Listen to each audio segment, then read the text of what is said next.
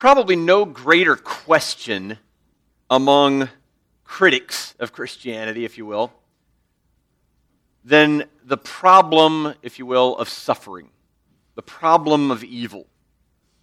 So the question goes something like this How could an all powerful and good God allow the suffering that we see in the world? The logic is something like this if, if God is all powerful and if God is good, then suffering wouldn't exist. But suffering does exist. Therefore, God is either not all powerful or he's not good, or neither. So he either wishes he could end suffering and can't, or he's able to end suffering but doesn't care. That's kind of the dilemma that the critic of Christianity and really faith in God generally um, throws our way. So the objectors and the critics uh, drop their mics, assuming the argument is won, right? Well, if God's powerful, God's good, there wouldn't be suffering, and there is. Therefore, your God doesn't exist, or your God is not who you think he is. But really, you don't even have to think about the, the critics of Christianity, right, and the big apologetic debates and things like that. This is just among Christians themselves, probably the biggest question, the biggest challenge to our faith and our relationship with God. We, see, we look at our broken world, we look around us, and we see oppression and poverty, racism, wars, genocide, natural disasters. We scratch our heads. Where is God? Why does He allow all of this in His world? You don't have to look around you. You can look at your own life. We look at ourselves and we see that we are not immune to the brokenness and the suffering around us. We experience the same griefs and losses that everyone else does sickness, death, failed relationships, shattered dreams, ruined reputations, chronic loneliness. And we wonder, what is God doing? What is God doing? Yet, even in that place, in our own pain and suffering, we're not willing to let go of either of those two premises either that God is all powerful and that God is good. We cling to those, and yet we suffer. And so we're left asking that big, famous, nagging three letter question why? Right? Why does all of this happen?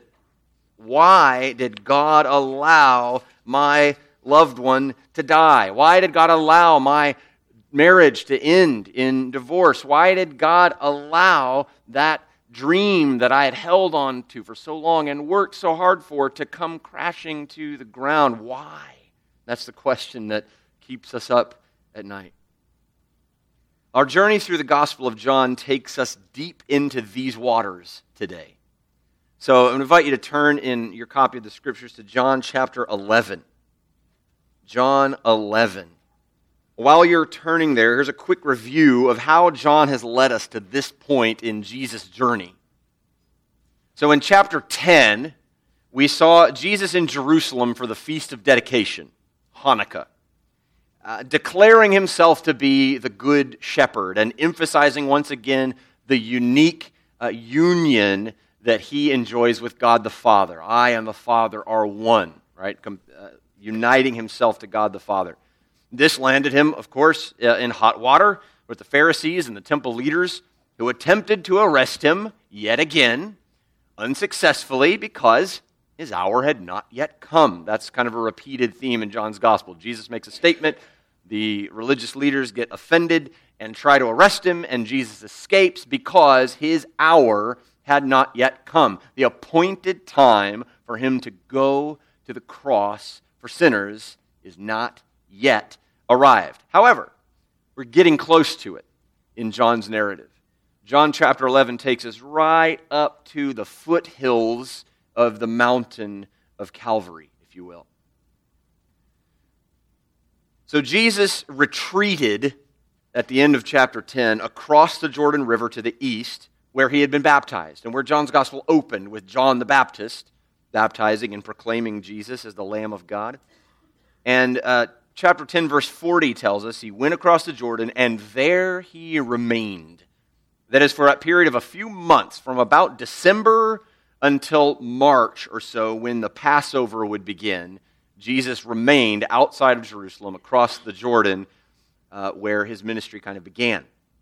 He remained there. That is until today, in John 11, verse 1. Now, just another quick review of where we've been. John has been writing about signs that Jesus performs, these miraculous acts of power that were intended to be signs pointing toward the identity of Jesus as the Son of God and the promised Messiah. And so uh, he said at the end of his gospel in chapter 20, verse 31, I've written these things that you may believe that Jesus is the Christ, the Son of God, and that by believing you may have life in his name. And so to this point in the gospel, he has given us six of the seven signs that he is going to record for us. In chapter 2, we saw Jesus turn water into wine at a wedding. In chapter 4, we saw him heal uh, an official's son from a distance, actually, just with a word.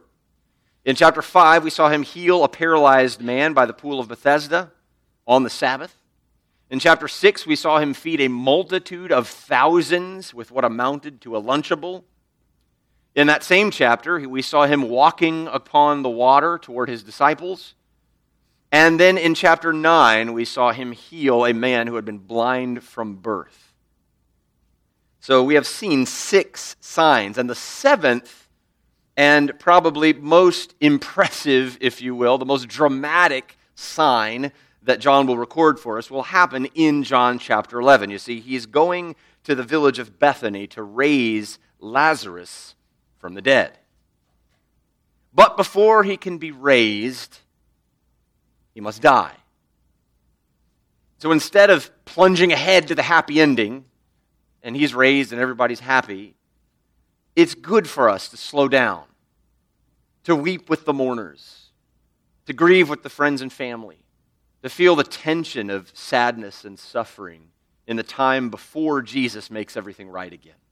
And so we turn to John 11. And today we will pause the story with the death of Lazarus and ask the Holy Spirit what wisdom we can gain by observing the tragedy of death through the vantage point of Jesus, the giver of life. Let me read for you the first 16 verses of John chapter 11. Now, a certain man was ill, Lazarus of Bethany, the village of Mary and her sister Martha. It was Mary who anointed the Lord with ointment and wiped his feet with her hair, whose brother Lazarus was ill. So the sisters sent to him, saying, Lord, he whom you love is ill. But when Jesus heard it, he said, This illness does not lead to death. It is for the glory of God, so that the Son of God may be glorified through it. Now, Jesus loved Martha and her sister and Lazarus. So, when he heard that Lazarus was ill, he stayed two days longer in the place where he was. Then, after this, he said to the disciples, Let us go to Judea again. The disciples said to him, Rabbi, the Jews were just now seeking to stone you. And are you going there again? Jesus answered, Are there not 12 hours in the day? If anyone walks in the day, he does not stumble because he sees the light of this world. But if anyone walks in the night, he stumbles because the light is not in him. After saying these things, he said to them, Our friend Lazarus has fallen asleep, but I go to awaken him. The disciples said to him, Lord, if he has fallen asleep, he will recover. Now, Jesus had spoken of his death, but they thought that he meant taking rest in sleep. Then Jesus told them plainly, Lazarus has died. And for your sake, I am glad that I was not there, so that you may believe. But let us go to him. So Thomas, called the twin, said to his fellow disciples, Let us also go that we may die with him. These verses point out to us three important purposes of God behind our suffering. Three important purposes of God in our suffering. Number one, your suffering is designed for God's glory. Look in verse 4. This illness does not lead to death, it is for the glory of God. This illness does not lead to death. Well, of course it leads to death, right? He knows it, and he declares as much in verse 14 when he says, Lazarus has died. So he can't mean that Lazarus isn't going to die from this illness because he does die, and he knows he's going to die, and he says that he's died, and then that's when he decides to go. But he's both hinting at what's to come, knowing that death won't be the end of Lazarus' story, and pointing to the purpose behind the sickness. It doesn't lead to death, meaning death isn't the purpose. Death isn't the end. Death is just a necessary step in God's plan to glorify himself through Lazarus.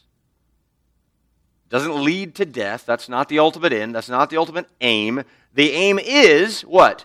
The glory of God that the Son of God may be glorified through it. Now, at first, this doesn't sound like great news to us. It doesn't give us great comfort on the face of it to say, I know I'm suffering, but it's okay because God gets glory. Because I think if we're honest, we'd usually be willing for God to be glorified a little less if it meant that our suffering could be a little shorter or a little less intense. If we're being honest. I'd rather suffer a little less, even if that means God doesn't get glorified quite as much. It seems like a decent trade off to us. But let's think about what Jesus is saying. Let's think about what it means that God is glorified, that God gets glory, that the Son of God is glorified through suffering. First of all, Jesus links his own glory with the glory of the Father. So, where he said this sickness does not lead to death, it is for the glory of God, that is God the Father, that the Son of God may be glorified. So the glorifying of the Son of God and the glory of God the Father are united to such a degree that when Jesus is honored, the Father is honored. When Jesus is praised, the Father is praised. When Jesus is obeyed and worshiped, the Father is obeyed and worshiped, and he is pleased in that. And so, once again, as we've seen this theme throughout John's gospel, Jesus reiterating that union between himself and the Father. I and the Father are one. I only do what I see the Father doing. I speak on the Father's authority. He and I are one and the same. And once again, the Son of God may be glorified in it, and it is for God's glory, are one and the same. So that leads to a question how? How will the Son of God be glorified through this sickness? Well, the most obvious answer is that he's going to raise him. Lazarus is sick and he's going to die. But Jesus is going to go there and he's going to bring him back to life. That's amazing. That's going to get glory. That's going to get people's attention. People are going to go, wait a minute. We're not dealing with an ordinary prophet here, an ordinary teacher here. This man can raise the dead. That is going to get honor and power and, and, and respect and worship for Jesus. The power and authority and sovereignty of Jesus Christ will be seen and known without dispute when he raises the dead. So, in this moment, in this context, Lazarus is going to die and it's going to get glory for God because Jesus is going to raise him from the dead. We know that's going to happen. Jesus is going to be glorified. Okay, great. So Jesus gets glory because he demonstrates his power over life and death and his sovereignty and his authority. But why should I care? Right? Why is Jesus being glorified good news for me? That ought to be the question you're asking at this point. Let me jump ahead to a few chapters to John chapter 17. In this so called high priestly prayer, Jesus says in chapter 17, verses 20 through 24, in his prayer to the Father, I do not ask for these only, that is, the disciples that were with him at the time, but also for those who will believe in me through their word. That includes us, by the way. We are those who have believed in him through the word of the apostles recorded in the scriptures. I pray for those who will believe in me that they may all be one, just as you, Father, are in me, and I in you, that they also may be in us, so that the world may believe that you have sent me. The glory that you have given me, I have given to them, that they may be one, even as we are one. I in them, and you in me, that they may become perfectly one, so the world may know that you sent me and loved them even as you loved me. Father, I desire that they also, whom you have given me, may be with me where I am, to see my glory that you have given me because you loved me before the foundation of the world. The glory of Jesus Christ translates into joy for us. Jesus is praying for us that he would be glorified so that his glory could be ours so that we could share with him in the glory that he receives. In Romans chapter 8, verses 16 and 17, Paul tells us uh, that the Spirit of God testifies with our spirit that we are children of God. And if children, then heirs, joint heirs with Jesus Christ, when we will share in his glory if we also suffer with him. That's what he says in Romans 8 17. We like the glory part, but I don't really love the suffering part so much. Can I get the glory without the suffering? No. That's not how this works. Jesus had to go through the cross in order to, have, to be exalted and have bestowed upon him the name above every name, as Philippians 2 11 tells us. So the glory of Jesus translates to joy for us because we share in his glory. I'd remind you of 2 Thessalonians chapter 1 verse 12, which we talked about last week and looking at kind of New Year's resolutions. 2 uh, Thessalonians 1:12 tells us that we would be glorified in him. Right? So he's praying that God would fulfill our resolve for good and our work of faith so that he would be glorified in us and us in him. We get to share in the glory and honor of Jesus Christ. So his position of glory, his position of honor and respect in heaven and in the universe translates into good and joy for us. The reason that we should care about God's glory, apart from the fact that we should care about God for his own sake, is that God's glory translates into joy for us. Our joy is directly linked to his glory. So, how is God glorified in your suffering? All right, so I get that. So I can say, all right, God is glorified, and when God is glorified and Jesus gets glorified, I get more joy. I get to experience Him more. I get to, to, to treasure Him more and see Him more for who He is, and that translates into peace and joy and, and resolve and, and, and life for me. But how does that happen in suffering? It makes more sense to say that God is glorified through our winning, through our victory all the time, through our getting rich in Jesus' name, right? That's the stuff that we think of most naturally. God's going to be get glorified when I have the most awesome life in my neighborhood and everybody knows this because I've got God. Nope. That's not how God works. That's not how the Christian life works. The Christian life is marked with suffering. The road that we travel is paved with hardship and trial. Jesus himself promised it to his disciples. In this world you will have trouble. But take heart, for I have overcome the world. How is God glorified in my suffering? Few answers to that. In 1 Peter 2 19 and 20, we learn that when you endure hardship with righteous character and hope in God, you glorify God. It says it's a gracious thing when you, in the sight of God, when you endure hardship, when you suffer unjustly. So that is, if our uh, our character and our intentions and our heart is pure before God, and we suffer for no result of sin, not just consequences of our own dumb choices. But when we suffer righteously, it pleases God. God gets glory in that. When insult and affliction come into your life, yet you faithfully serve the Lord and trust in His goodness, you glorify God. when a loved one unexpectedly passes away, and yet in the pain and shock, you turn to Christ for peace. You seek his voice in the scriptures. You wait on comfort from his hand, and you demonstrate that he is worthy of your worship and of your trust, even when the worst thing imaginable comes your way. Like Job, you say, The Lord gives, the Lord takes away. Blessed be the name of the Lord. When the worth and goodness of God is visible in your life through suffering, it glorifies Jesus. Because Jesus is seen as a treasure that satisfies beyond the fleeting stuff of this world. We don't say, I got rich because of God, because how long are those riches going to last you? You can't take them with you. But the glory of Jesus that he is storing up for us to share in, that lasts forever. That's why he says, don't build up treasures for yourself here where moth and rust destroy, right?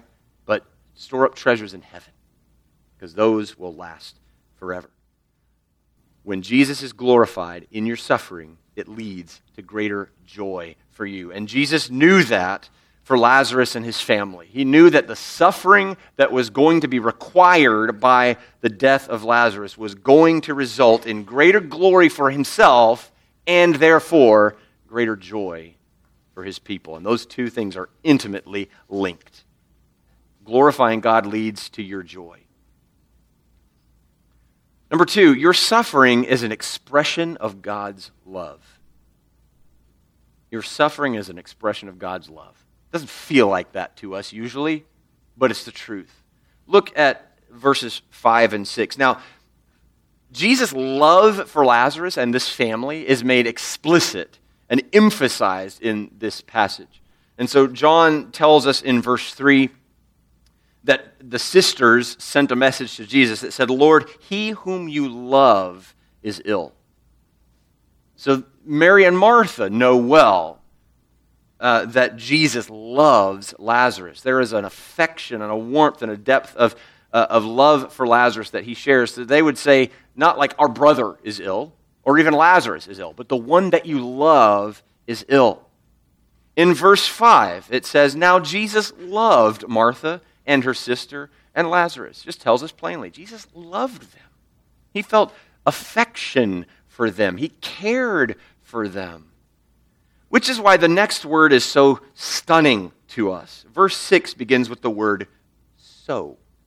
This is the Greek oun, which means therefore. Jesus loved Mary and Martha and Lazarus.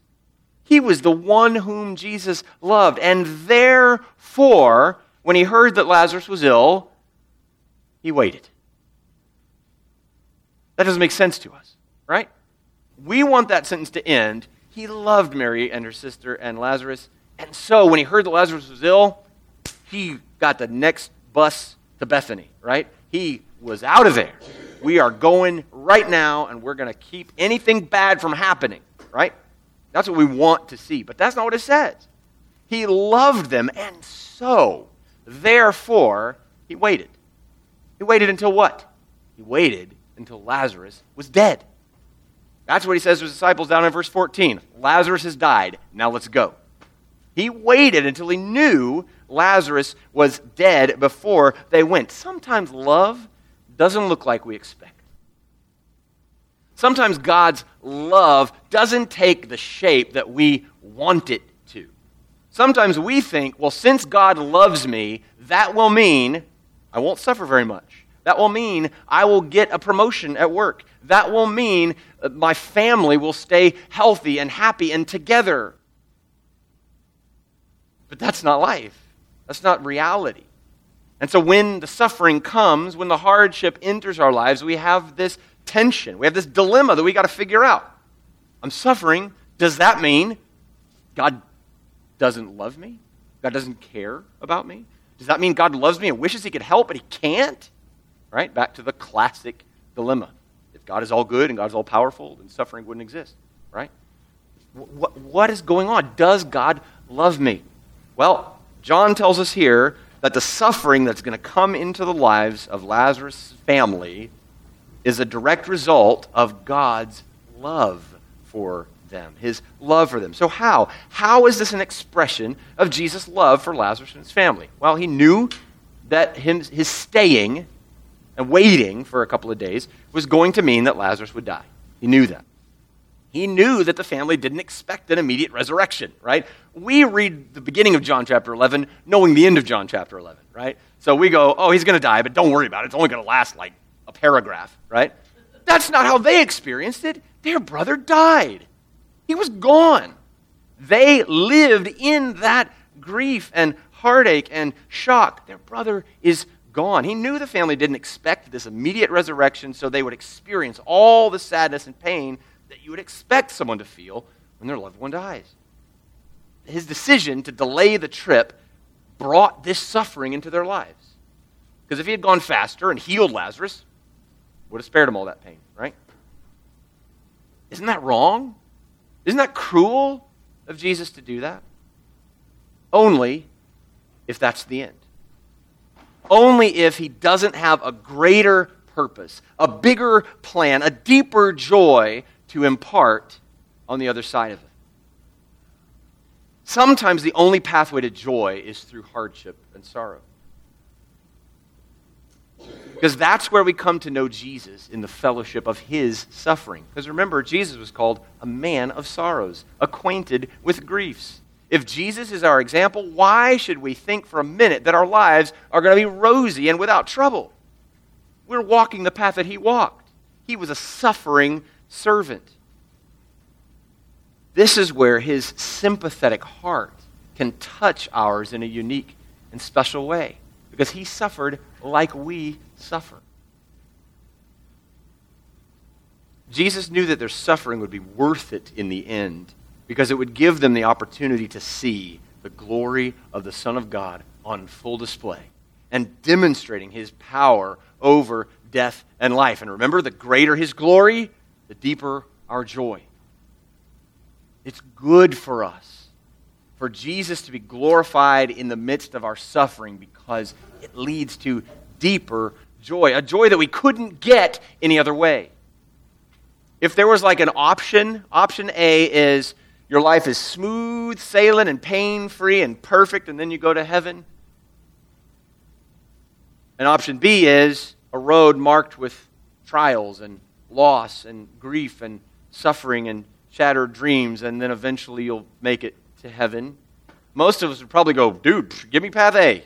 I want that smooth sailing path. But if you knew that the joy of path B was infinitely greater than the joy of path A on the other side, you would be wise to choose path B. It would be wise to say, God, I trust you with the hardships that come into my life because I know you're building something for me. I know you're storing up something for me. A weight of glory beyond compare is what the Apostle Paul said in 2 Corinthians.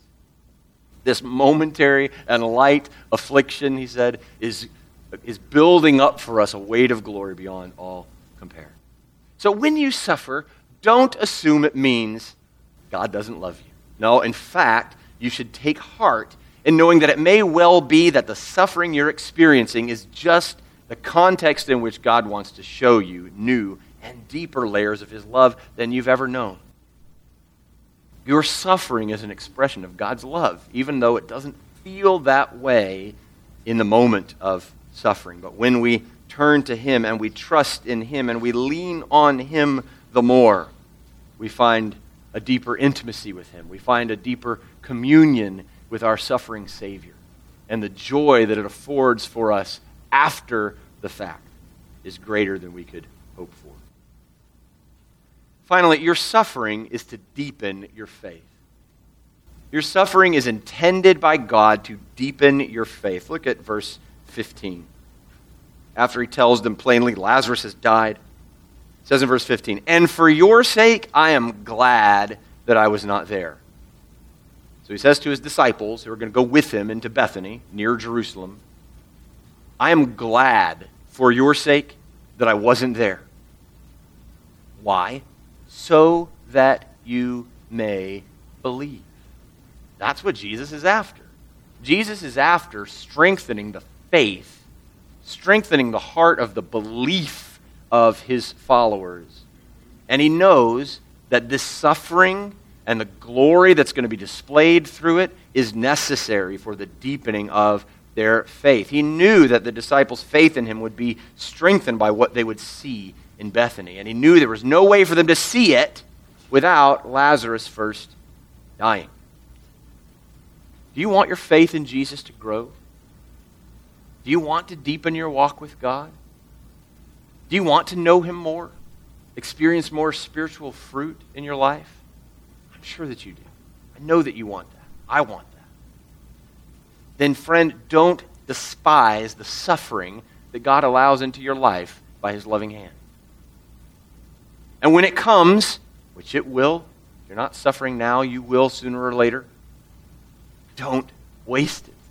Don't miss the opportunity to depend more on Jesus, to trust his grace, to believe his promises of future reward. Sometimes we don't live with the future in view. We don't live with eternity in our minds.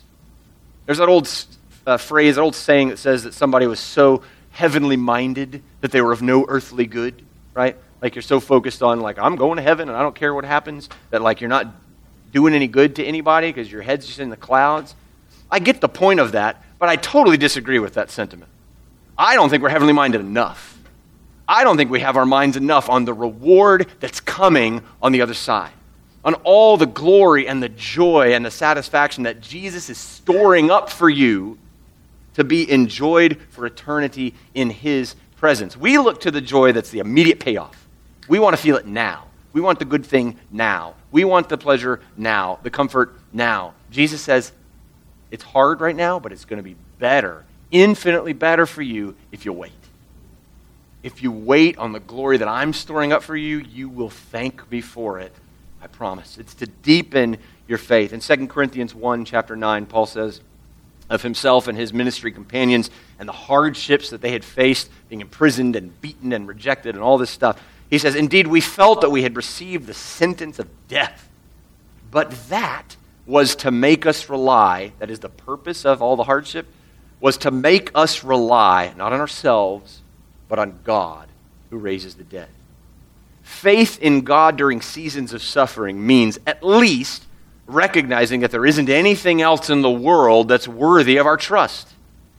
Paul's suffering taught him to rely on God because it proved to him that there was nothing in himself or anywhere else that could sustain him through it. God's the only chance of sustenance and hope in the midst of hardship. Dustin Shramek uh, a missionary who lost his infant son, said it this way After the death of our son Owen, my wife and I often had deep, haunting questions about God and his purposes. But any time we were tempted to turn away from him, we were always confronted with the question if not God, then whom? If not God, then what? Could we abandon the truth and turn to some other religion? There's no hope for us there, for then we would have to save ourselves. Could we become atheists? There's no hope for us there, for then life would be futile. There is no hope anywhere else because God alone is God, and He alone is holy. So in our suffering, we cling to God and His holiness. And quite honestly, there are times when we cling to Him simply because we see that there isn't anything else, isn't anything else to hold on to. But I think this is okay. God wants us to see that there isn't anything else to cling to. So the desperate clinging to God and a hope beyond hope that He is working something good and beautiful out of your mess, out of your pain, out of your struggle, keeps you moving forward. It keeps your eye up. And in the end, it will result in greater joy and a deeper faith. So your suffering is not by accident. God is not unaware of your pain that you experience in this life. And far from that, He intends to use it in your life.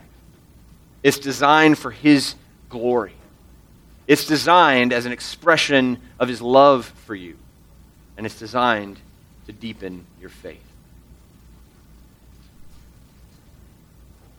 I don't know if you're familiar with Joni Eareckson Tada. Young woman who was uh, paralyzed in a diving accident as a teenager, became a quadriplegic.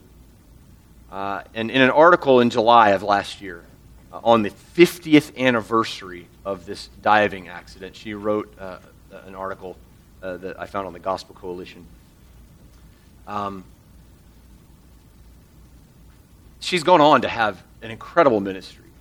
Uh, her faith in, in, Jesus is strong, and she's had this great ministry to the broader Christian world, and especially to those who are affected by disabilities. Uh, she's founded a, a, a, a, group called Joni and Friends, which does a, lot to kind of educate people about uh, disabilities and helping people to show compassion, and, and also providing ministry resources to those uh, with disabilities and affected by disabilities. So she, she concluded this article reflecting on 50 years as a quadriplegic, which is, if you think about it for a few minutes, you, you get this is serious suffering. Right? This is a hard life to live. Here's how she concludes her article. Last week, my husband Ken and I were at our Joni and Friends family retreat in Alabama. We were lunching in the big, noisy dining hall when a college aged volunteer approached me, holding a kid with Down syndrome on her hip. She gestured at the crowd and asked, Miss Joni, do you ever think how none of this would be happening were it not for your diving accident? I flashed a smile and said, It's why I thank God every day for my wheelchair. After she left, I stared for a moment at the dining hall scene. I suddenly had a 35,000 foot view of the moment. She's right. How did I get here? It has everything to do with God and His grace. Not just grace over the long haul, but grace in tiny moments breathing in and out, like stepping stones leading you from one experience to the next. The beauty of such grace is that it eclipses the suffering until one July morning you look back and see five decades of God working in a mighty way. Grace softens the edges of past pains, helping to highlight the eternal. What you are left with is peace that's profound, joy that's unshakable, faith that's ironclad. It's the hard but beautiful stuff of which God makes 50 years of your life. Like, when did that happen? I cannot say, but I sure love Jesus for it. Let's pray.